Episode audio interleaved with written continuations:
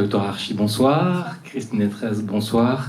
Un petit mot d'introduction rapide sur, sur euh, ce cycle S'inspirer, respirer. Qu'est-ce que vous pensez de ce qu'on appelle aujourd'hui le tournant émotionnel dans les sciences sociales? Aujourd'hui, c'est vrai que depuis un certain nombre d'années, on parle de emotional turn et même de affective turn.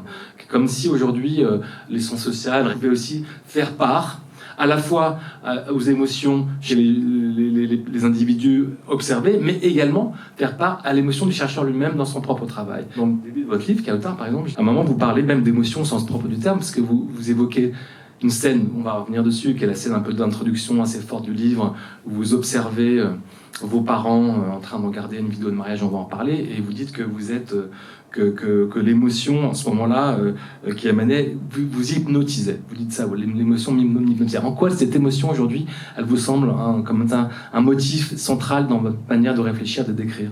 Bonjour à tous et à toutes. Bonsoir plutôt. Je suis très heureuse d'être, d'être avec vous euh, ce soir. Merci beaucoup pour, cette invitation et je suis très heureuse d'échanger avec, Christine. Ce sont de belles retrouvailles, donc, donc j'en suis très heureuse.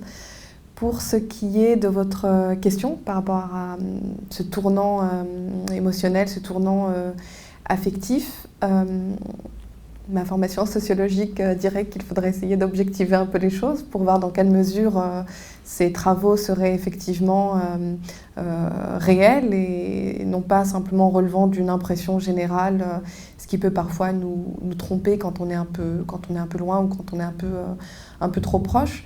Mais disons qu'il y a quelque chose qui, à mon sens, effectivement, euh, se, joue de manière assez, euh, assez profonde, euh, qui pose aussi la question des frontières disciplinaires de la, de la sociologie. C'est ce qu'on peut appeler les théories du point de vue situé, c'est-à-dire cet ensemble de travaux qui, de manière assez, assez forte, des travaux d'ailleurs qui sont, sont d'ordre transnationaux, donc on aurait du mal à préciser un lieu géographique euh, d'où il serait, euh, d'où il serait né. C'est plutôt, une, tendance, on pourrait même dire c'est plutôt une perspective de, recherche qui effectivement euh, tâche de préciser le fait que lorsque l'on s'exprime, et a fortiori lorsque l'on mène une enquête, cette enquête est toujours, est toujours réalisée à partir d'un point de vue, à partir d'une situation qui met en jeu euh, les propriétés sociales euh, de, euh, de, de l'enquêteur ou de l'enquêtrice.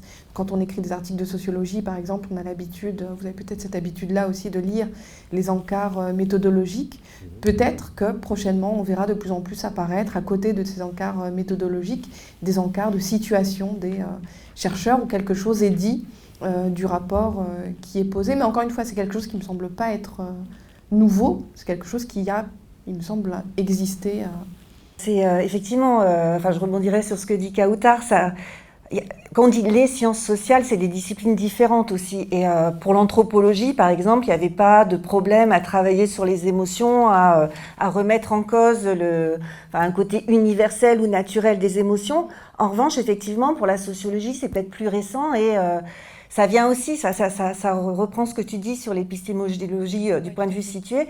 Euh, le programme de la sociologie, c'était aussi de se distinguer de la psychologie et de s'établir comme science, avec une, une vision, alors qu'aujourd'hui on remet en cause justement parce que euh, euh, voilà ce, ce, cette idée de la science avec un grand S majuscule fondée sur une supposée neutralité axiologique, etc. Bah, le fait que des femmes se mettent à faire des sciences, le fait que, enfin voilà, les, les, personnes qui, qui cherchent, qui, qui trouvent, ne sont plus que le même modèle euh, de, ce, sociologue ou scientifique blanc du 19e siècle, euh, bah, ça ébranle en fait les fondements de, cette impression de science complètement découpée euh, des émotions. Et, et, je pense que c'est pour ça qu'effectivement en sociologie, peut-être que euh, Kauta a raison, les émotions, on les a, on, les a jamais euh, évacuées, mais on les mettait un peu sous le tapis. Quoi. Effectivement, euh, c'est comme si on, on, faisait des enquêtes et on enlevait tout l'échafaudage qui avait permis de faire l'enquête, les émotions du chercheur, mais aussi les émotions qu'on, ce qu'on fait quand on fait une enquête et qu'on, pose des questions à des personnes qui, voilà, on les touche aussi, on les, on les bouge, on les, on les émeut. Et, c'est peut-être là où, euh, effectivement, la, génération qui arrive ça, ça se voit dans les thèses, etc il y, a presque un passage obligé, alors qui parfois énerve un peu euh, ceux de l'ancienne génération, qui est la fameuse réflexivité euh, et de dire pourquoi, euh, pourquoi je, travaille sur ce sujet-là. Et, voilà, c'est des questions qui aujourd'hui, effectivement, ça fait presque bizarre quand dans un travail universitaire, maintenant, c'est le nous de majesté et qu'on et qu'on ne voit pas la, la personne du ou de la chercheur. Alors pour rebondir et prolonger justement ce fil-là, on va commencer avec Christine. Justement, dans votre livre Pour te ressembler, je n'ai pas précisé de quoi il s'agissait, mais voilà, c'est une enquête sur, sur, votre mère, euh, disparue à l'époque, vous aviez deux ans. Euh, vous en aviez déjà un petit peu euh, évoqué le fil dans le livre précédent, voilà, et donc là vous avez décidé de, justement de manière plus littéraire, on peut, on peut dire ça, un, récit vraiment personnel, intime, de revenir un peu sur l'histoire de cette, de autre mère, pour essayer de comprendre sa vie, d'où elle vient, etc. Alors, on est dans, un, dans une tradition littéraire, euh, j'allais dire, assez euh, connue, ce qu'on appelait parfois la littérature de tombeau. Voilà, euh, Philippe Forest l'a beaucoup théorisé, mais bon, c'est une longue, longue histoire. La question que j'avais envie de poser tout de suite, peut-être, pour clarifier un peu votre intention, c'est que ce que je n'ai pas dit tout à fait assez clairement tout à l'heure, c'est que vous, avez, vous êtes une sociologue, mais qui avait beaucoup travaillé sur les femmes, l'histoire féminine, notamment sur l'invisibilisation des femmes.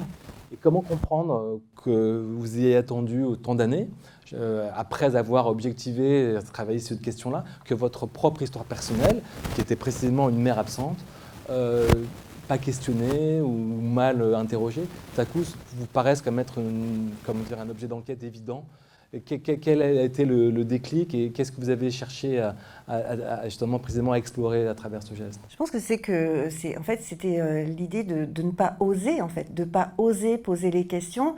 Euh, je pense qu'après voilà le récit de Kautar montrera euh, d'autres d'autres dominations, mais, mais, là c'était vraiment interroger la puissance d'un tabou posé par un homme qui était mon père. Alors, et, qui était à côté de ça, un père euh, adorable, très aimant. Et c'est vrai que je pense qu'il a fallu que j'ai euh, un certain âge, euh, être assez bardé de diplômes, de livres publiés, d'assurance que, donne, bah, que donne la sociologie, que donne le fait d'avancer de, et de se dire, bah, moi je vais oser en fait enfreindre la loi du silence en fait. Donc si, je me suis mise, euh, un, des, premiers livres que j'avais écrit, c'était Rien sur ma mère. Et là, là c'était vraiment l'idée que euh, je faisais un livre sur rien, un livre sur le vide. Et, il y avait deux choses. Il y avait à la fois ne pas oser poser les questions à, celles et ceux qui, à l'époque, auraient pu me répondre et, qui, au fur et à mesure, euh, disparaissaient. Et puis aussi l'idée, mais là aussi quand, on fait de, la sociologie, quand on lit les travaux euh, d'histoire et de littérature, je pense aux, aux vies minuscules de Pierre Michon, c'était aussi de penser, enfin vraiment euh, euh, très, sans me poser de questions, que je ne trouverais jamais rien. Qu'en fait, c'était pas la peine d'aller chercher dans les archives parce que comme c'était une, voilà, une femme ordinaire, une femme qui avait rien de plus que la seule chose extraordinaire dans sa vie, c'est sa mort en fait quelque part. Et et donc, il n'y avait aucune piste, en fait, pour, euh, pour chercher. Et c'est le détour par nos mères, justement, le livre précédent, euh, donc, euh, où j'ai travaillé avec euh, Karine Basside, qui, elle, avait des archives sur sa mère. Il y avait une correspondance avec Simone de Beauvoir. Il y a, là aussi, c'était un, milieu social plus, favorisé que celui de ma, propre mère, et donc un milieu social qui gardait aussi. Et, voilà, avoir une correspondance avec Simone de Beauvoir, c'est pas réparti de façon voilà, égalitaire dans l'espace social. Et, je travaillais donc avec euh, Karine sur ces archives. Et, l'idée, c'était au début, le projet, c'était d'éclairer la vie de ma mère par, celle de la sienne, en fait. En me disant, institutrice toutes les deux, euh, née euh, dans les années 40 toutes les deux. Et, c'est finalement elle qui, m'a poussée en me disant, mais, toi, il faut que tu ailles aux archives. Moi, je disais, mais il n'y aura jamais rien. Et, et les premières présentations qu'on faisait notre projet, j'avais l'impression que je contribuais encore à l'effacer et à l'écraser dans le silence parce que tous les documents qu'on montrait, bah forcément, c'était des documents qui euh, concernaient euh, Huguette, donc euh, la mère de Karine. Et, c'est vraiment ce détour-là, et aussi une présentation avec un, voilà, un collègue, Jacques Walter, qui qui me dit mais voilà il faut que tu ailles Je dis mais j'ai jamais rien trouvé et il m'a dit l'administration garde trace de toute personne. Et effectivement vous avez parlé tout à l'heure de Jablonka. Euh, voilà, tous ces livres d'enquêtes de, sur euh, euh, des ancêtres juifs assassinés, ça montre qu'effectivement, l'administration garde trace de toute personne, même des personnes les plus anonymes, ordinaires, minuscules. Vous parlez d'enquête, mais c'est vraiment le mot, c'est qu'en effet, c'est à la fois un texte très personnel, on voit bien que la sensibilité était à fleur de peau. bon, il y a quelque chose comme ça, d'une confession intime, un peu quand même, d'une certaine manière, quelque chose.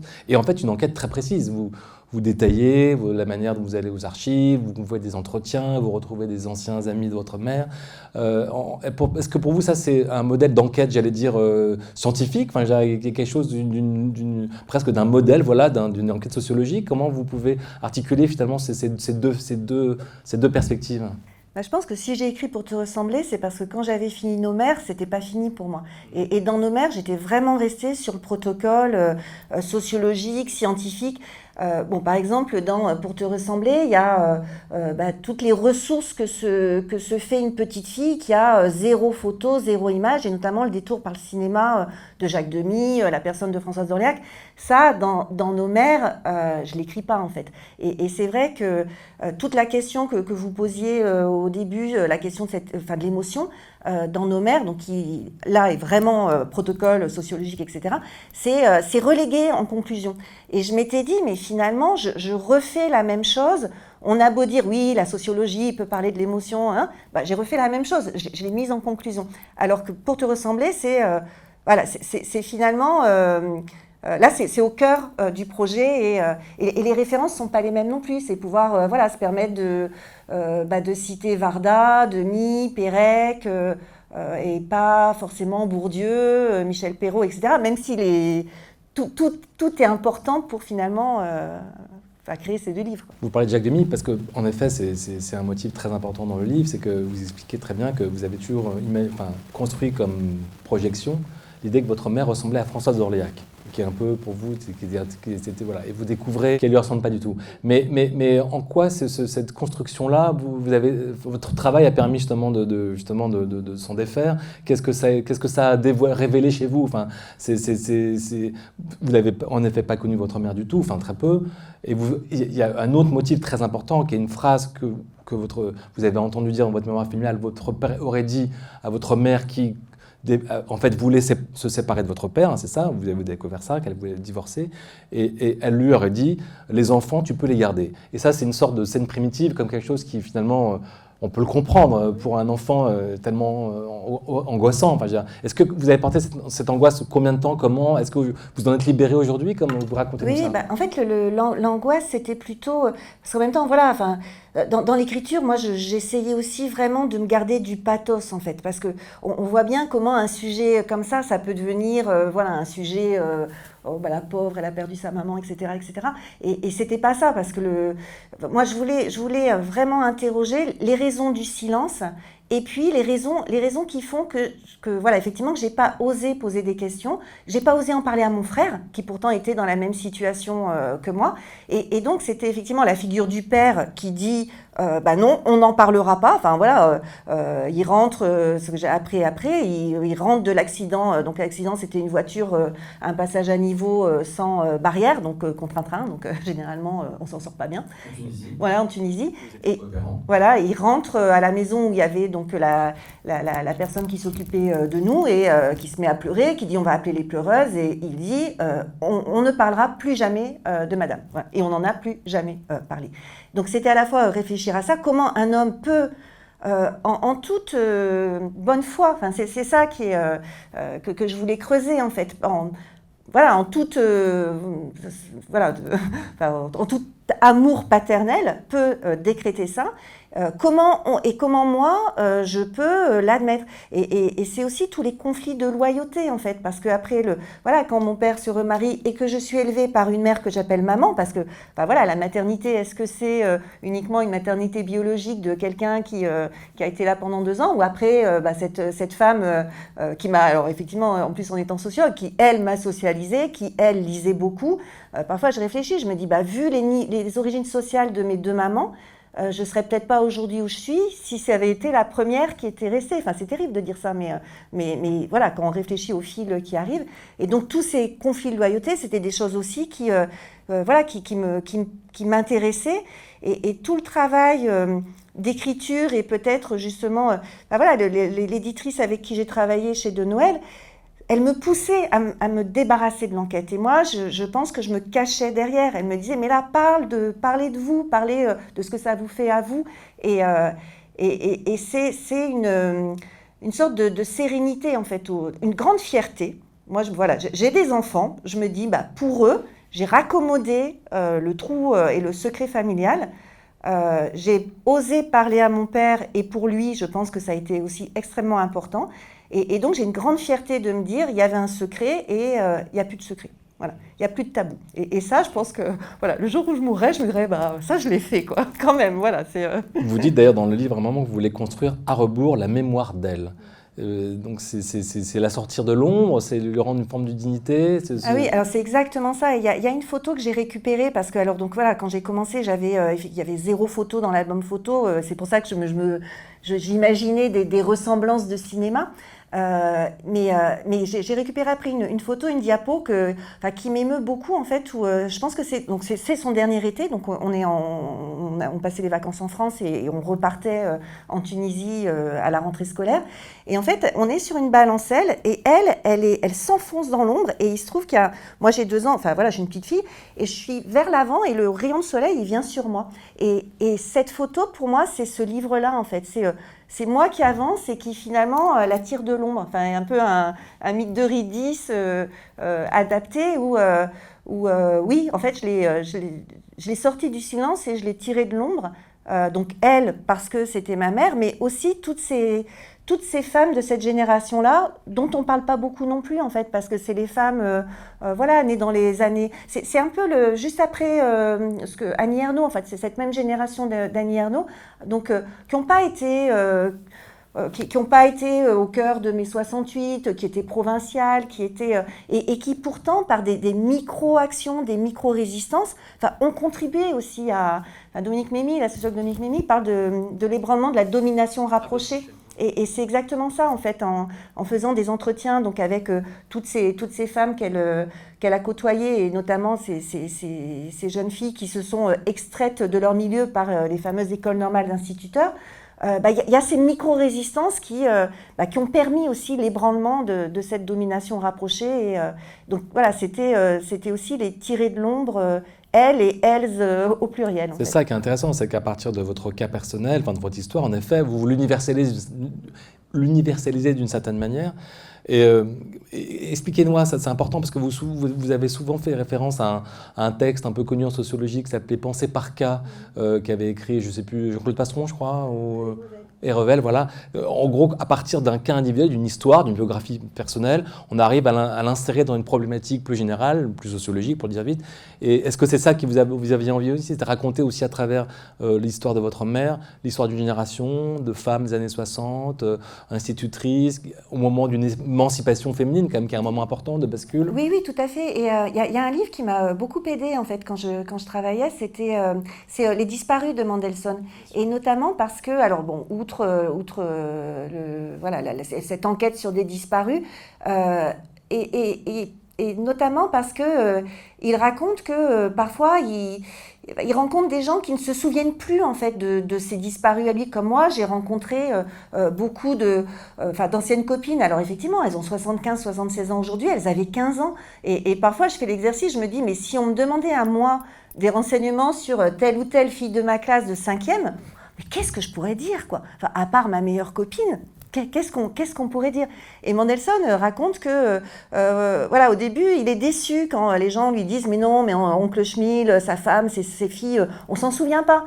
Et, et, il, comprend le, que le, enfin, le passage, c'est quand il se dit, mais il faut qu'ils me racontent, eux, leur vie, comment ils ont vécu, comment ils se sont sortis de, toute cette horreur. Et, c'est parce qu'ils me raconteront leur vie que ça va éclairer en rebours la vie de ces disparus. Et moi, ça a été exactement pareil. Et souvent, en fait, elle me disait, mais euh, on s'en souvient pas, c'est trop vieux.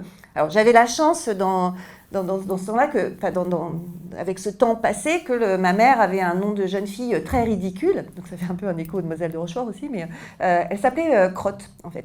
Et, donc c'était très bien, en fait, parce que du coup, ce nom euh, bah, sortait un peu du temps et, des mémoires. Et quand elle me disait, mais non, mais on ne s'en souvient pas, bon, elle était sympa, elle était grande, etc. Je leur disais, mais c'est pas grave, raconte-moi, toi, comment tu as vécu les années d'école normale, toi, comment c'était d'être une jeune femme dans les années 60.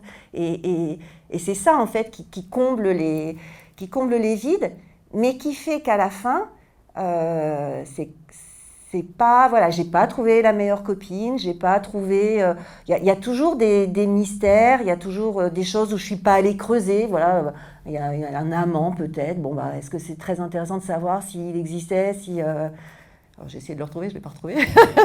je ne vais pas faire semblant de dire que je n'ai pas essayé de le retrouver. Mais euh, voilà, ce n'est pas le principal en fait. Et c'est effectivement de. Enfin, c'est tout le projet. Euh, euh, là, là ce n'est pas une autobiographie. Hein, enfin, Kautar en parlera pour son livre, mais moi, moi ce n'est pas du tout une autobiographie. Mais, mais je pense que c'est ces projets-là de prendre une biographie, une vie, et, et après on peut pas, le projet de décrire euh, une vie en elle-même, il serait euh, impossible. De toute façon, c'est inépuisable. Il y avait un, roman de euh, Isabelle Monin, je crois, qui essayait de, de faire une vie, et, c'est impossible. Il faudrait une description tellement fine, et puis quel sens ça aurait?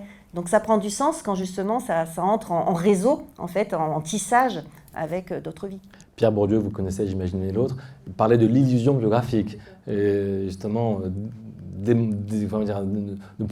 faisait comprendre qu'une biographie n'était par définition un exercice impossible. Même si, lui-même un peu essayé dans Esquisse pour une auto-analyse, ou un peu comme vous, euh, il est revenu sur son enfance, sur comment il s'est découvert aussi la domination, notamment dans son, l'époque où il vivait en Algérie, etc.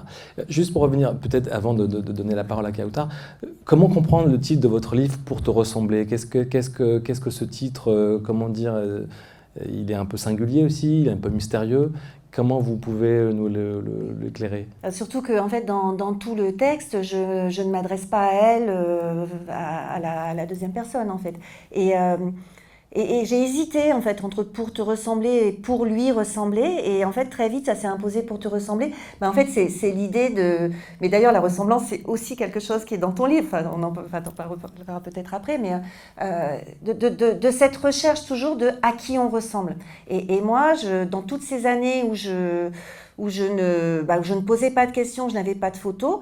Euh, bah, je me demandais euh, à qui j'allais ressembler quand j'allais vieillir. Et je me disais, mais mes copines qui ont leur mère, elles, se voient. Alors, bien évidemment, on n'est jamais des, copies conformes, mais euh, euh, voilà, elles, peuvent se voir vieillir. Et moi, je me disais, alors c'est très rassurant en même temps, parce qu'on avance sans. on vieillit jamais, en fait, hein, parce qu'on n'a pas de, modèle pour vieillir. Et, et, donc, il y avait tout le ricochet, effectivement, dans le texte des ressemblances imaginaires. Et après, quand j'ai retrouvé, donc, par l'enquête des cousines, euh, une sorte de, jalousie aussi, parce que des, nous, autant du côté de la famille, on avait euh, souffert du, silence total, euh, autant du côté de, la famille de laquelle on était coupé, c'était des, paroles à n'en plus finir sur cette tante disparue, cette, voilà, le, et puis le, fait que mon père avait complètement coupé les ponts. Et il y avait une cousine qui lui ressemblait et qui, quand elle rentrait dans la pièce, bah, ma grand-mère se mettait à pleurer. Et ça, c'est une pièce, c'est une scène aussi dans Les Disparus de Mendelssohn où il, se souvient que quand il rentrait, il y avait grandes, grand-tante qui, dès qu'elle le regardait, se mettait à pleurer. Et il se dit, mais pourquoi je vais pas poser de questions à ce moment-là, en fait? Et donc, ma cousine me disant, bah oui, moi, cette ressemblance, ça a été quelque chose de, très lourd. Et, c'est vrai que, voilà, dans l'enquête, je me disais, c'est pas, normal, pourquoi elle lui ressemble euh, et, donc, finalement, pour te ressembler, c'est l'idée de bah, écrire, euh, c'est gagner ma ressemblance avec elle, et notamment parce qu'après, euh, des, choses qui ont été dites, alors très euh, très, euh, très, très genrée, hein, qu'en en fait, elle riait trop fort, elle parlait trop fort, euh, elle savait pas se tenir, elle savait pas, n'avait pas la réserve qu'il convient aux femmes. voilà, c'est essayer de retrouver des ressemblances, en fait, dans... pour le coup, sociologiquement, je sais très bien que on est socialisé à une façon de parler, à une façon d'être, à une façon de tenir, et jamais je vais écrire que j'ai une façon de me tenir ou de parler qui serait biologique ou génétique. Mais par l'écriture, c'est la, la, récupérer de cette façon-là. Vous avez le sentiment de lui ressembler aujourd'hui un peu? Bah, en tout cas, j'ai le sentiment d'une sororité. En fait, c'est ça qui est. je, quand, quand, je faisais mes, mes, mes, entretiens avec donc, ces anciennes copines qui ont voilà, entre 75 et 80 ans, pour moi, elle n'a pas cet âge-là, en fait. Et, euh, et c'est même pas qu'elle a 26 ans. Moi, j'ai l'impression qu'elle, voilà, d'une sororité, euh, d'une, c'est comme une copine, en fait. Mmh.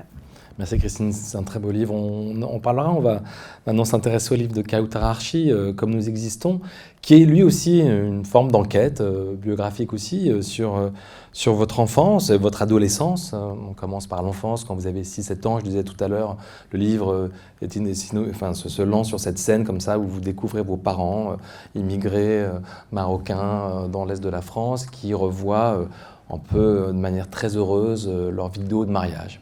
Et vous, vous êtes très saisi par cette image-là, et euh, ça, ça, vous émeut. Voilà. Et en fait, tout le livre, voilà, après, euh, tire le fil euh, de ses souvenirs d'enfance, d'adolescence, avec beaucoup de beaucoup de, vraiment de grande sensibilité. C'est un livre très impressionnant.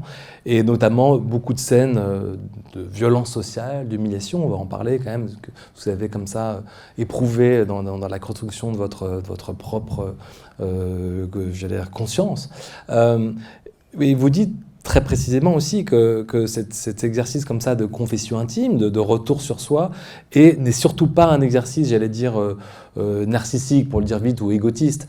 Et il est vraiment tiré par autre chose, qui est l'idée précisément de, dire que si ça, si ça commence en effet à partir de votre propre expérience, ça ne s'arrête pas à vous. Et que derrière ce, récit-là, il y a l'idée d'en faire non pas, comment dire, un, modèle, mais en tout cas un, récit qui, voilà, qui problématise et qui réfléchit à la question euh, aujourd'hui extrêmement importante de la, de, de, la domination, euh, de la violence raciste, de, la violence sociale, évidemment, que vous avez avez beaucoup éprouvé notamment à l'école. Expliquez-nous comment finalement l'intention de ce départ, euh, quand vous avez cherché à écrire ce livre, qu'est-ce que vous aviez envie de, tirer comme fil? Je dirais que ce livre, il est très lié à tout ce que j'ai publié euh, auparavant en fait. C'est-à-dire que, comme vous le précisiez en introduction, euh, j'ai publié trois romans. Et cette expérience de publication de la fiction, au final, je crois même au lendemain de, la soutenance de ma thèse, qui a coïncidé avec le jour de publication de ce troisième roman, je me suis dit, euh, je me rappelle très bien, c'est le 13 septembre 2014, euh, je me suis dit simplement que, que quelque chose s'arrêtait, que j'avais soutenu ma thèse, j'en étais très, très heureuse, et je venais de publier un récit euh, de fiction, mais il y avait là quelque chose d'assez insatisfaisant, puisque j'avais toujours ce sentiment qu'avec le roman, le genre romanesque, euh, dans les différentes rencontres que je pouvais faire en librairie, dans les échanges surtout avec, euh, avec la critique euh, littéraire et avec les journalistes. quelque chose me gênait toujours et ce, cette gêne, je crois qu'elle était très liée au fait que moi, je parlais de choses réelles, je parlais de, choses ancrées, de choses profondes que j'attribuais que à des personnages et le fait d'attribuer ces, ces choses-là à un personnage faisait qu'immédiatement on pouvait avoir le sentiment que ce que je disais n'était pas réel, n'était pas advenu un jour quelque part. Et en même temps, je le comprends, puisqu'il y avait inscrit le, le, mot roman sur, le, sur la, la, première de couverture. Et il y avait cette ambivalence qui pour moi était était très gênante et qui parfois me renvoyait à un sentiment euh, d'exagération, comme si ce que je disais ou que je racontais, euh, c'était une forme euh, d'invention, d'opinion qui était propre à mon, à, imaginaire. Et je crois que j'ai été aussi confrontée à, d'autres types d'expériences où, ça c'est quelque chose que je dis souvent parce que je crois que ça peut éclairer les personnes qui ne vivent pas ce type de situation, quand parfois il m'arrivait de revendiquer en tant que romancière une forme de singularité, une forme de, de, subjectivité. Souvent, ce qu'on pouvait me renvoyer quand je disais moi, Kautararchi, je pense, on pouvait souvent me répondre mais, euh, mais vous, les femmes arabes, euh, mais vous, les enfants d'immigrés, euh, mais vous, les racisés, etc. Et j'étais dans une situation extrêmement difficile, c'est-à-dire que je revendiquais une subjectivité qui était minoritaire, donc je m'inscrivais moi-même dans quelque chose de collectif, mais cette inscription collective et politique dans, dans, le temps de l'échange, dans le prisme du, dialogue, se transformer en une sorte de rattachement à un groupe euh, naturel, à quelque chose euh, qui, euh, qui me dépassait. Et donc j'avais beaucoup de mal à me, à me situer. Et en vérité, si on, si on tire cela un peu du côté de, l'analyse, c'est ce qu'on appelle en, sociologie et en études féministes en, particulier le paradoxe minoritaire. C'est-à-dire que pour ne plus être traité en tant que femme, par exemple, vous devez passer par la revendication féminine et féministe. Et ça crée une tension, ça crée un, espace euh, absolument inhabitable, mais dans lequel pourtant, à chaque instant de votre vie, vous habitez bien. Et cette manière pour moi de résoudre cette sorte de, difficulté et de, paradoxe, euh, ça a été à un moment donné d'aller vers euh, la revendication euh, pleine et souveraine d'un jeu qui est, transparent, qui est réel. Donc je suis passée d'un extrême, on pourrait dire, à, l'autre. Et moi qui percevais beaucoup la fiction comme une forme de, de mur contre lequel je, je, me cognais, je crois que j'ai trouvé en, en, en, la forme autobiographique quelque chose qui relève davantage du miroir et davantage d'une forme de, de de, palais des glaces ou de, choses comme ça très collectives qui, moi, me semblent très, très intéressantes. Donc, en effet, vous passez du roman au récit, parce que là, comme nous existons, c'est bien précisé récit. J'y très attention. Vous y avez très attention.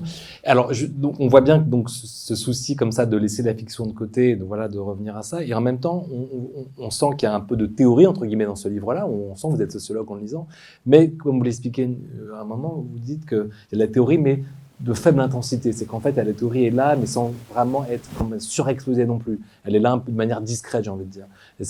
vous avez réfléchi à cet équilibre-là, justement, précisément, de ne pas écraser, entre guillemets, le lecteur qui pourrait peut-être, euh, voilà, qui n'a pas forcément euh, le, goût de la sociologie et, qui, en le lisant, peut-être en, fait sans le savoir, comme on, comme on faisait de la prose sans le savoir, vous voyez? Oui, oui, bien sûr, c'est très, très important. Et c'était je, voulais quelque chose de profondément euh, littéraire, c'est-à-dire avec une forme. Et je crois que la question de la forme, c'est quelque chose de très, difficile à, trouver. Parfois, en sociologie, on peut s'interroger sur la, forme, mais souvent, la forme en sociologie, elle peut être réduite aussi à des consignes rédactionnelles pour les, auteurs, ce qui, d'une certaine manière, facilite un peu, le travail. Mais dans cette perspective-là, euh, la littérature, pour moi, était absolument fondamentale parce qu'elle me permettait... Euh, deux choses. Elle me permettait la frontalité, c'est-à-dire elle me permettait vraiment l'affirmation euh, claire, euh, et elle me permettait aussi quelque chose de l'ordre d'une quelque chose de beaucoup plus massif. et là, pour le coup, ça, tient aussi beaucoup aux conditions de circulation des textes sociologiques qui, qui, sont, qui sont plutôt restreints, enfin, qui, qui posent aussi des, des, questions par rapport au, débat public. Et moi, mon ambition, c'était bien celle-là, c'était bien de réussir à, à écrire un, un texte euh, qui circule, qui passe, et qui ne soit pas simplement la propriété de l'autrice, moi-même, ou la propriété euh, des pairs. Et de, de, réussir à faire entrer dans ce récit-là, euh, comme, comme, comme, vous lisiez, comme le disait Christine, aussi des personnes qui sont en dehors de tout cela, mais qui en même temps ils sont complètement euh, confrontés, puisque leur existence est elle-même euh, inscrite euh, dans, dans, ces endroits de, de, violence et de, et de, et de difficultés ordinaires. Pour revenir au projet de votre livre et à son titre, Comme nous existons, qui est un titre très beau aussi, je voudrais juste vous citer, page 128, vous écrivez, il fallait écrire rendre compte de tout ce qui avait été vécu, dit, entendu, éprouvé, car ce n'est que pour cela que tout est arrivé, pour que j'en fasse état un jour, et que jamais rien de nous, comme nous existons, ne disparaisse. Qu'est-ce que c'est cette volonté comme ça précisément de, de, consigner, de, ramasser, de, parce que vous allez chercher des souvenirs d'enfants, ce qui n'est pas forcément toujours évident. Euh, bon, c'est un geste littéraire évidemment très classique, mais on n'a pas forcément ces enfants. Mais vous dites souvent que vous vous, vous souvenez de tout. Et que c'est, euh, d'une certaine manière, peut être lié à votre condition euh, minoritaire et que les dominés souvent se souviennent de tout ce qu'ils ont vécu. C'est vrai que vous avez des souvenirs très précis qui sont d'ailleurs très très ancrés. Enfin, on, sent votre vie de famille, votre intérieur, vos, voyages dans le bus pour aller à l'école. Enfin, il y a quelque chose de, très fort. Comment, expliquer cette, euh, cette, cette mémoire à vivre comme ça en vous? Il y a deux éléments qui, qui sont peut-être euh, ici euh, importants. Le premier, il est lié euh, à quelque chose qui m'a toujours beaucoup dérangé quand j'étudiais l'anthropologie durant mes premières années à l'université. C'était ce qu'on appelait, ce qu'on appelle encore un peu aujourd'hui, une sorte de tendance culturaliste. Alors, euh, l'anthropologie euh, n'est bien sûr pas réductible à ce type euh, d'approche, mais par la suite, en, continuant mes lectures, je, suis tombée, j'ai découvert un livre d'une anthropologue palestinienne américaine qui s'appelle Lila Boulourold et qui a beaucoup travaillé sur les femmes en Égypte, qui a travaillé sur leur rapport à la foi, sur leur piété, etc. Et dans, ce texte-là, euh, Les sentiments voilés, euh, elle explique que son, que son point de départ a été d'écrire euh, contre la culture. Et cette expression-là, écrire contre la culture, qui en plus à un moment donné croise toutes les problématiques qui suivent le 11 septembre 2001, donc elle, fait entrer dans sa réflexion tous ces, éléments-là.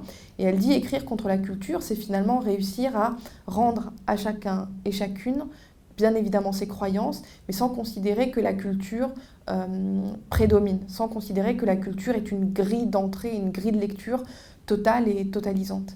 Et ça, c'est quelque chose qui m'a beaucoup bouleversée. Le fait tout d'un coup de sortir de cette sorte d'étau euh, culturel. Euh, et, de pouvoir dire plus clairement lorsque on, m'interroge sur ce qu'on appelle souvent l'entre-deux culturel, la richesse de la double culture, l'interculturalité, etc.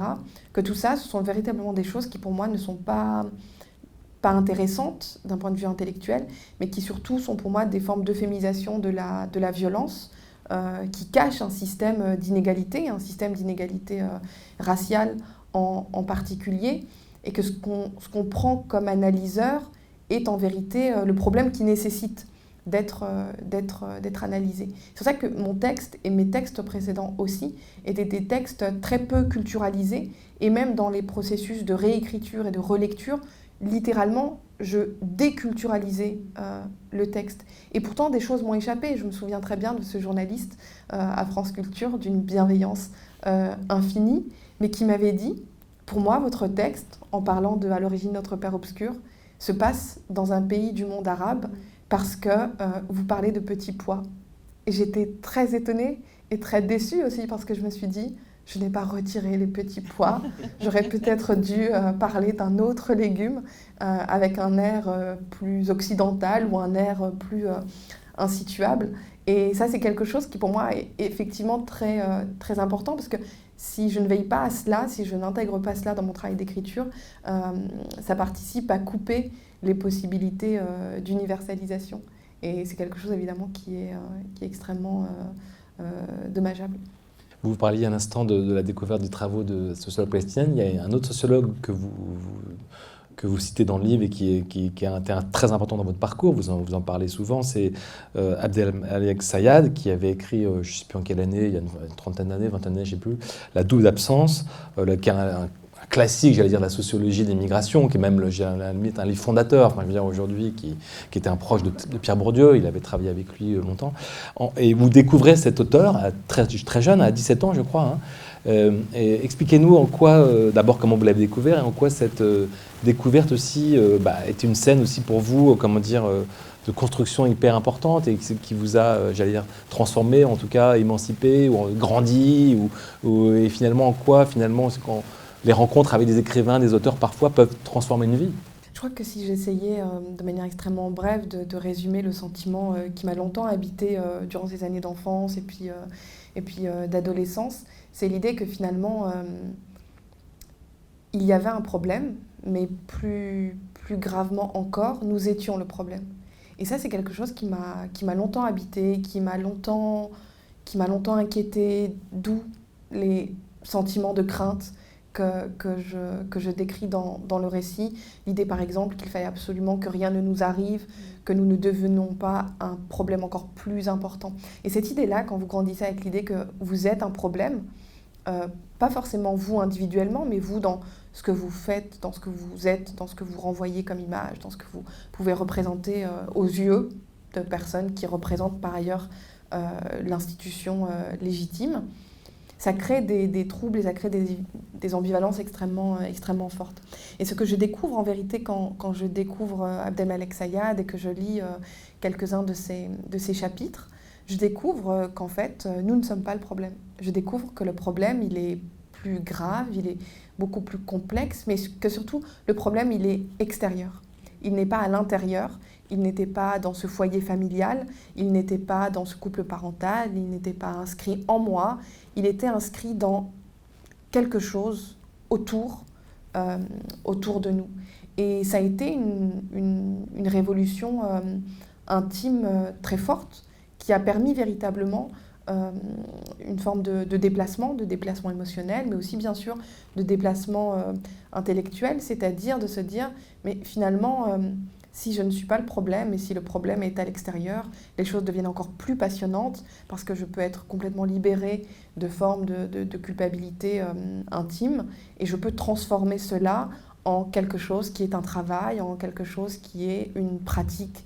Euh, évidemment, je ne me formulais pas les choses de manière aussi claire euh, à l'époque, mais ça a permis ce que Michel Foucault appelle par exemple les processus de subjectivation, c'est-à-dire comment à un moment donné, vous cessez euh, d'être l'objet euh, sous le microscope, par exemple, et vous devenez la personne qui va manipuler le microscope, qui va manipuler euh, la loupe, qui va déplacer l'objet à, étudier. Et ça, ça a été une, véritable épreuve de subjectivation. C'est-à-dire que tout d'un coup, je pouvais être le sujet et je pouvais à mon tour, pas forcément dire des choses, mais je pouvais commencer à les penser et je pouvais surtout les penser avec d'autres. Et Abdelmalek Sayad a ouvert cette, euh, cette voie-là. Il a donné cette explication très simple qu'il y a un problème, mais que, mais que ce n'est pas nous.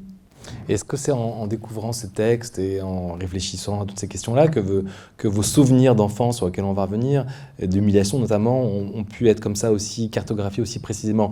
J'évoque, bon, il y a plusieurs scènes assez, dures, notamment je, une, dans, au collège, je, vous cite, c'est une souvenir d'une scène euh, donc, euh, dont vous êtes en classe, et l'enseignante, euh, je vous cite, l'enseignante me demanda de dire aux élèves quelques mots de mes origines, de ma culture, de ma religion, de prononcer aussi quelques mots en ma langue maternelle. Je me sentis à ce moment-là un corps isolé, minoré, mon corps en jeu, un corps en soi, face aux clones, aux majoritaires, et j'éprouvais cela, qu'on m'exposait, qu'on m'exotisait.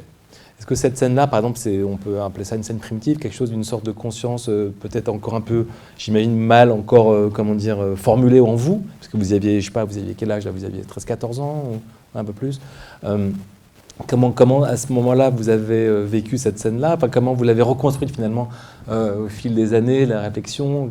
Parce que c'est des scènes très très fortes et qui racontent justement cette, ce parcours d'humiliation quand même que vous avez eu. Ce qui, est, assez euh, passionnant quand vous replongez dans ces, dans ces souvenirs-là, et comme vous le dites, euh, j'ai une mémoire très précise puisque les choses m'ont marqué, et c'est comme, vous savez, une encre euh, sociale tellement puissante et un papier, un buvard tellement fragile et sensible que le, principe même d'absorption est extrêmement extrêmement fort et que ça me, ça me permet d'avoir cette espèce de, surmémoire qui est aussi une surconscience euh, donc parfois vous êtes très riche et puis parfois vous êtes aussi très pauvre parce que vous aimeriez parfois simplement avoir euh, à l'esprit des choses plus, plus simples. Mais quand on se replonge dans, dans, tout ça, en vérité, on se rend compte que ce qui, qui est étonnant, c'est que les scènes se répètent en fait.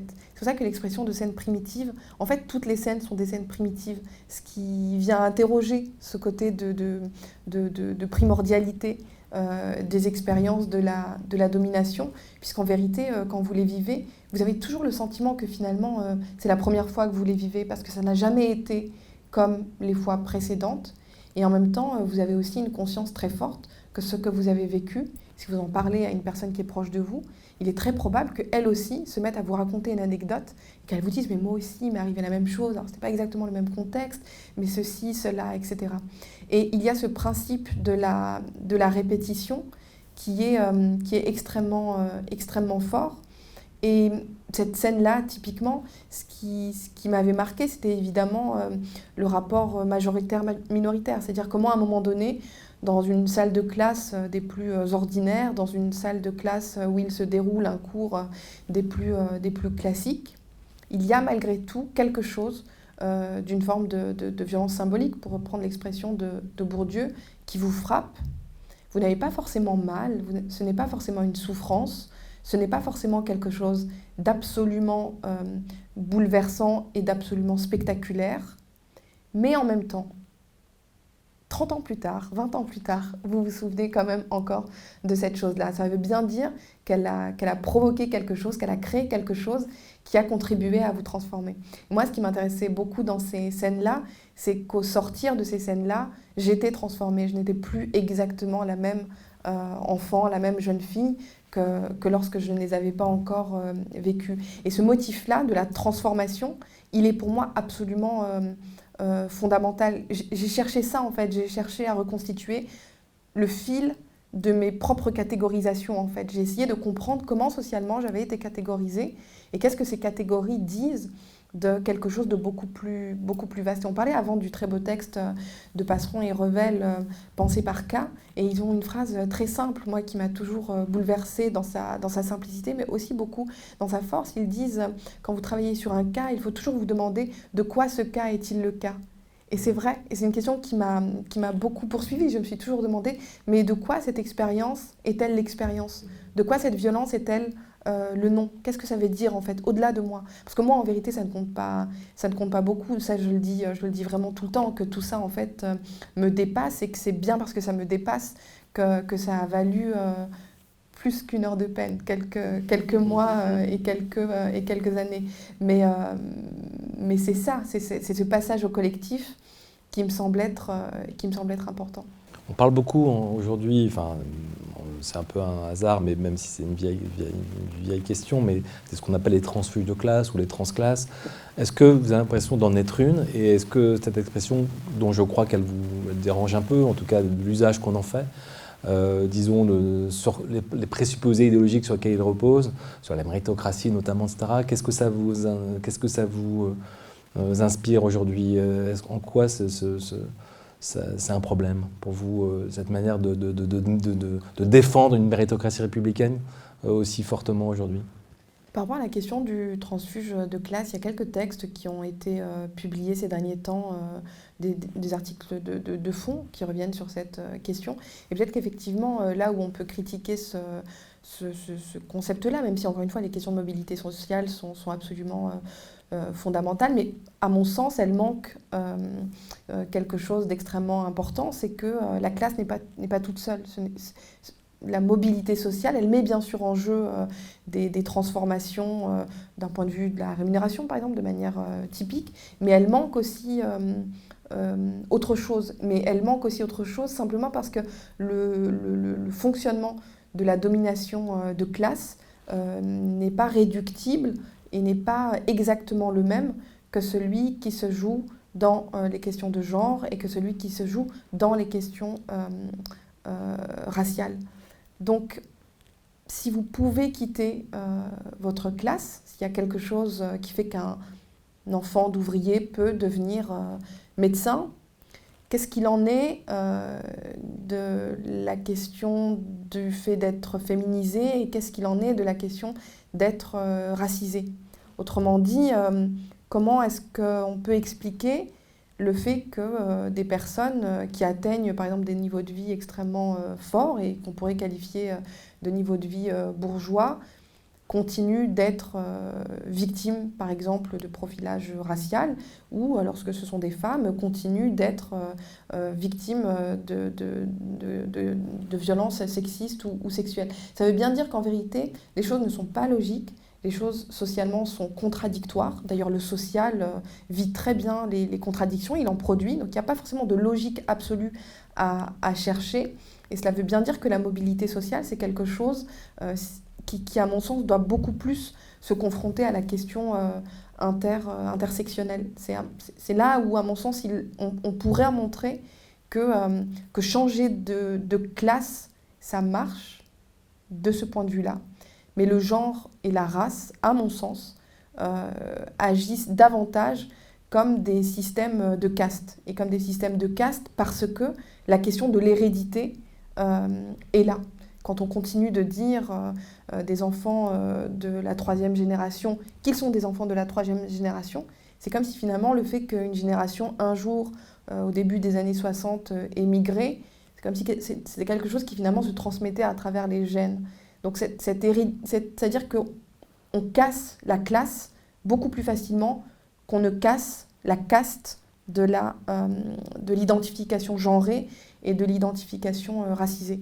Donc j'ai fait un peu long mais parce que la question euh, est passionnante et qu'elle mérite sa, sa, réponse. Mais voilà, c'est pour des principes de cet ordre-là. Et puis aussi parce que plus politiquement parlant, comme je dis souvent, la, montée des marches sociales, ça ne m'intéresse pas beaucoup. Je suis une chercheure, donc j'ai éprouvé euh, la question de la promotion et de la non-promotion euh, académique. Et plus sérieusement, euh, c'est voilà, moi je suis très dérangée, je suis très gênée politiquement par le fait qu'il existe quelque chose de bas et quelque chose de haut, par le fait que les écarts sont des écarts immenses dont on n'a même pas véritablement idée. Et moi j'espérerais qu'il n'existe qu'un seul niveau, qui est celui de l'égalité, euh, et, voilà, donc c'est pour ça que aussi toutes les questions d'ascension, etc., c'est pas quelque chose qui m'intéresse euh, particulièrement, sinon j'aurais fait aussi autre chose qu'être sociologue et, écrivaine. Comme dans le livre de Christine, c'est un très très bel hommage aussi euh, écrit à vos parents, parce que c'est quand même. on parle beaucoup de vous, enfin on parle de vous, mais c'est aussi dans le miroir de vos propres parents, c'est quand même un hommage aussi. et je voulais savoir comment eux-mêmes ont lu le livre comment, Quelles sont vos, vos, discussions autour de tout ça Comment ils, comment ils vous perçoivent aujourd'hui dans ce que vous êtes devenu Est-ce qu'ils sont fiers, j'imagine, mais qu'est-ce que, qu'est-ce, que, qu'est-ce que vous en dites entre vous? On n'en parle pas vraiment. Mhm. Euh, je crois que mes parents ont découvert il y a quelques jours l'existence euh, du livre, euh, puisque c'est n'est pas vraiment leur univers. Mhm.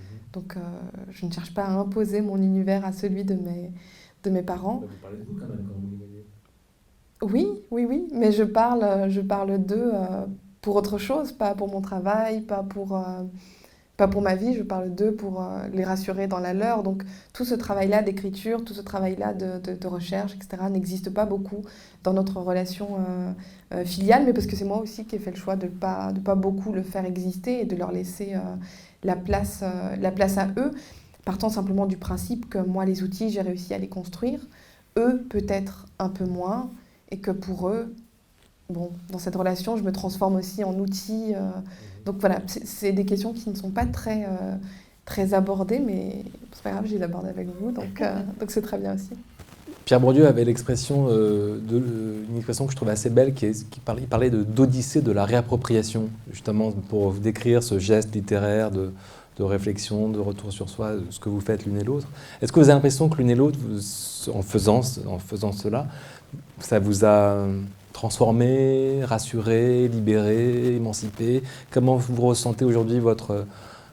Comment vous êtes par rapport à, ce travail-là? Est-ce que c'est quelque chose qui, vous, qui, compte, enfin, qui compte dans vos vies, enfin, tout simplement? Euh, Oui, moi j'ai déjà un peu répondu en parlant de la fierté, et, qui est une vraie... Euh, et pourtant je ne suis pas... Je suis pas je pense pas être facilement fière euh, de, de, ce que je fais mais là, oui, j'ai une vraie fierté. Et, dans la transmission aussi.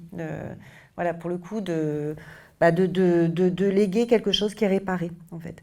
Et, euh, et aussi de de modèles de, persévérance en fait. De, enfin voilà, on est, on est dans des, des, époques pas simples pour, euh, pour les étudiantes, les étudiants et euh, voilà, de persévérance pour peut-être pour mes enfants à moi et pour mes étudiantes et étudiants d'oser inventer.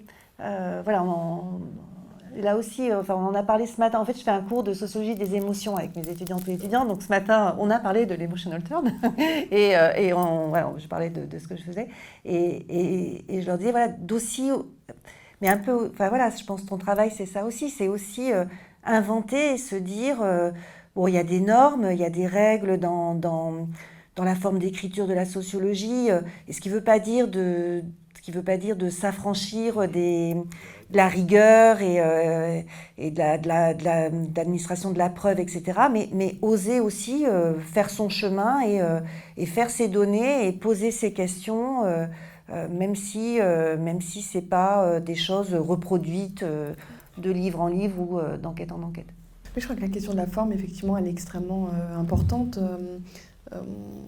souvent, j'ai pu dire que que la littérature était l'avenir euh, des sciences sociales et que les sciences sociales étaient l'avenir de la, de, la, de la littérature. C'est quelque chose auquel je crois beaucoup parce que je crois que chacune, euh, à sa manière, euh, atteint parfois des formes d'impasse et qu'il et y a des, des types de, de, de, coalition, de collaboration qui peuvent être, qui peuvent être sollicités. Et ça, c'est quelque chose auquel je crois, je crois beaucoup. Je crois que je suis sortie de ce livre-là beaucoup plus beaucoup plus euh, sujette euh, euh, à la conviction que c'est absolument nécessaire de faire ce type de travail, d'autant plus lorsque c'est la question raciale qui, qui se pose, puisque on parlait au début des, des, premiers récits, j'ai aussi toujours beaucoup, je me suis aussi beaucoup toujours interrogée sur cette idée d'être un écrivain, d'être un écrivain chez lui, d'être un écrivain national dans sa propre nation. Dans ma situation, les choses sont un peu plus euh, ambivalentes. Et voilà, ça fait typiquement partie des questions qui, qui, sont à mon sens un peu plus, un peu plus résolues, c'est-à-dire euh, euh, tenter à chaque fois qu'il y a quelque chose qui se, qui se présente, typiquement une forme d'émotion, d'essayer de la thématiser en fait, c'est-à-dire de ne pas la reléguer simplement du point de vue de la méthode, quand on est sociologue, ou du point de vue des conditions d'écriture, quand on est un écrivain et une écrivaine, mais de véritablement les faire rentrer dans le récit lui-même, c'est-à-dire considérer que ça fait partie du problème, ce n'est pas simplement euh, une ornementation, ce n'est pas simplement quelque chose euh, de décoratif ou d'accidentel, ça fait partie de ce qu'on est en train de, de faire. Donc j'ai appris ça avec ce livre, j'ai appris à tout faire rentrer dans le livre et à ne rien laisser euh, à côté. Il y a une autre chose qui, vous rapproche, il me semble, justement, pour revenir sur la forme, c'est que vous dites l'une et l'autre que euh, écrire, pour vous, était presque avait une dimension presque obsédante, un peu totale, comme si vous étiez pris par euh, l'énergie ou je ne sais pas quoi, une sorte de pulsion d'écrire, qui était comme quelque chose comme ça de, très très très intense, l'une et l'autre. Est-ce que ça, c'est un, j'allais dire, un, plus, ça relève plus de l'ordre de la fin d'un ordre, enfin d'une technique littéraire plus que de sociologue. On a du mal à imaginer qu'un sociologue se dise, waouh, faut que j'écrive là, j'en peux plus. Enfin, ah bah si. Si aussi. Ok. enfin, moi oui. Oui, c'est vrai. Bah, je pense que c'est. Euh, euh, alors pour, pour, le coup, pour moi, il n'y a pas vraiment de différence entre écrire un livre de sociologie et écrire un livre de littérature sur l'obsession euh, et l'effet sur l'entourage que ça a de cette idée fixe qui est, euh, euh, voilà, qui, qui, qui est euh, bah, l'envie de ne lire que sur ce sujet-là, et le fait que tout fasse écho, que voilà, pour moi, ça, ça, relève plus de, de, la passion de la recherche, en fait, que, que, de, que d'un style ou, ou l'autre d'écriture. Enfin, je sais pas, Kautar. Non, avec le temps, sincèrement, je réussis plus véritablement à distinguer mon état quand je publie un article, quand j'essaye de publier un article plutôt, euh, et quand c'est un récit littéraire, c'est le même, euh, c'est le même état au fond. Il y, a, il y, a, des choses qui changent, bien évidemment, sur le respect des normes, des choses de cet ordre-là, sur les interlocuteurs, etc. Mais c'est vraiment quelque chose qui désormais est inscrit euh, dans une forme de de, de, quasi-automaticité. C'est pour ça que je rejoins Christine quand elle dit qu'il euh, y a cette obsession de la, de la publication qui est très présente dans l'esprit des, des, sociologues. Mais je crois que, oui, à force, je ne fais plus vraiment la différence. Euh, mais ça, veut dire qu'il y a quelque chose, en vérité, qui transcende euh, le cadre même de l'écriture. Et ça, souvent c'est important de le dire aussi quand on, quand on fait de la, de la recherche, c'est que cette recherche, elle n'a pas forcément uniquement comme destination finale euh, la revue de sociologie. C'est à mon sens euh, un espace par lequel elle va transiter où elle va vivre, où elle va être discutée. Mais, mais ce vécu-là, cette expérience-là, ce propos-là, il a pleinement sa place euh, ailleurs. Et je crois qu'en plus, euh, dans les temps que nous vivons, euh, le débat public, même si, comme vous disiez, il se brutalise et il se resserre plutôt du côté d'un bord politique que, que de l'autre, c'est absolument nécessaire que ces contributions se, se multiplient et qu'elles fassent, et qu'elles fassent l'objet de, de, de partage typiquement comme, comme soir. Et précisément, est-ce que vous avez envie, à titre personnel, comment vous, concevez votre place dans ce débat public? Est-ce que vous avez l'impression, enfin, vous avez envie d'y participer d'une manière ou d'une autre? De quelle manière? Est-ce que c'est important pour vous euh, de, prendre la parole? Sur quel sujet vous avez envie d'être présent euh, ces, il y a tellement de sujets aujourd'hui euh, clivants, compliqués, et vous êtes sur des sujets assez sensibles. Euh, voilà qu'aujourd'hui, euh, bah, on voit bien anime la société française, hein, pour le dire assez vite. c'est la question du féminisme, du racisme, etc. Est-ce que vous avez, envie d'être là, quoi, de porter quelque chose, de porter une voix j'ai l'impression que c'est un peu le cas. Enfin, ma question est un peu orientée parce que j'ai l'impression que j'ai déjà la réponse. Mais expliquez-nous qu'est-ce qui est important pour vous aujourd'hui de dire aujourd'hui, euh, justement précisément dans le débat public, qui est souvent polarisé euh, et tenu par, par des voix un peu euh, répétitives Oui, non, je crois que c'est effectivement très important. je crois que ça repose la question de la responsabilité, en fait, de, de, de ce que nous faisons et le sens que nous donnons à, à, ce qui a été, à ce qui a été fait. C'est évident que dans ma dans ma position et la littérature m'a beaucoup aidé à cela, c'est-à-dire à garder à l'esprit qu'en dehors de l'université, il se passe euh, euh, des choses. Et souvent, ces choses qui se passent en dehors de l'université, j'y ai été euh, plus, ou moins, plus ou moins sourde, puisque je me disais que mon travail était un travail universitaire et qu'il ne fallait pas y, déroger. Mais au fur et à mesure de, de l'avancement et aussi au fur et à mesure de l'aggravation des, des, contextes, il y a aussi quelque chose de, de, beaucoup plus fort. C'est-à-dire, euh, je crois que ce n'est pas tant moi qui aspire à aller euh, au cœur du débat public que le débat public lui-même qui ne cesse euh, de m'interpeller. Pas de m'interpeller moi, évidemment, de manière nominale, mais d'interpeller ce que je peux penser, ce en quoi je peux croire, les causes que je peux avoir à cœur de défendre, comme la question, par exemple, de, de, l'antiracisme ou du, ou du féminisme. Et cette interpellation, euh, euh, parfois je me retourne, c'est vrai, comme quand vous êtes interpellé dans la rue. Parfois, vous continuez votre chemin et puis parfois, dans cette interpellation, vous reconnaissez. Et le fait que parfois je me reconnaisse dans cette interpellation du débat public, ça veut dire aussi qu'effectivement, c'est quelque chose que, que, je porte. Et comme j'essaie de ne pas être euh, trop fermée à ce qu'il se passe et trop trop, trop, trop austère dans ce que la recherche peut parfois avoir d'austère. J'essaye de, de, généraliser, comme je le disais avant, j'essaye de, de, massifier, j'essaye de faire circuler. Parce que pour moi, le savoir sociologique, par exemple, est un savoir euh, euh, d'ordre public. Euh, il faudrait que tout le monde sache ce qu'il en est euh, des théories de la domination de Pierre euh, Bourdieu, mais sache aussi ce qu'il en est euh, d'autres théories qui peuvent venir poser la question des résistances, poser la question des collectifs, poser la question du, militantisme, etc. Pour moi, ça devrait être un, socle social commun. et ça reprend l'idée de, Bourdieu d'ailleurs, de dire nous, nous, sommes là pour armer intellectuellement les individus à comprendre ce qu'ils vivent. Et ça, c'est quelque chose auquel je crois, je crois beaucoup en cette nécessité de, de, de l'auto-armement euh, par la sociologie. Mhm. Christine, vous aussi, de votre côté? On parle souvent de faire des ateliers philo euh, dans des écoles maternelles ou des écoles primaires, et il faudrait faire des ateliers euh, sociaux, en fait, parce que ça, ça armerait aussi. et, et, je voulais juste distinguer l'université. Je pense qu'il y a deux choses quand même. Il y a la carrière universitaire qui, qui, qui aussi parfois donne l'impression qu'il faudrait euh, choisir et qu'il y a des formes légitimes de parole et d'expression et d'autres qui le sont moins parce qu'elles ne sont pas valorisées, en fait, très concrètement. Et puis après, il y a l'intérieur de l'université où, euh, bah, pour le coup, là, les, les cours... Euh, voilà, les, les, la, génération d'étudiantes et d'étudiants aujourd'hui, elle est avide de, de, de réflexion là-dessus et, et, et, et, voilà, l'un n'est pas inconciliable avec l'autre, mais en revanche, moi je pense qu'il y a un vrai souci euh, dans l'évaluation euh, des carrières et de euh, ce qui compte et ce qui compte pas en fait. Bah, merci infiniment à la fois de cette invitation et puis vraiment pour vos deux livres qui sont vraiment, je le répète, vraiment magnifiques, qui sont une manière vraiment de, faire, de réfléchir aujourd'hui au monde social de manière, j'allais dire, sensible. Euh, comme nous existons de Caltra chez, chez Actes Sud et pour te ressembler de Christine chez De Noël, deux très beaux livres.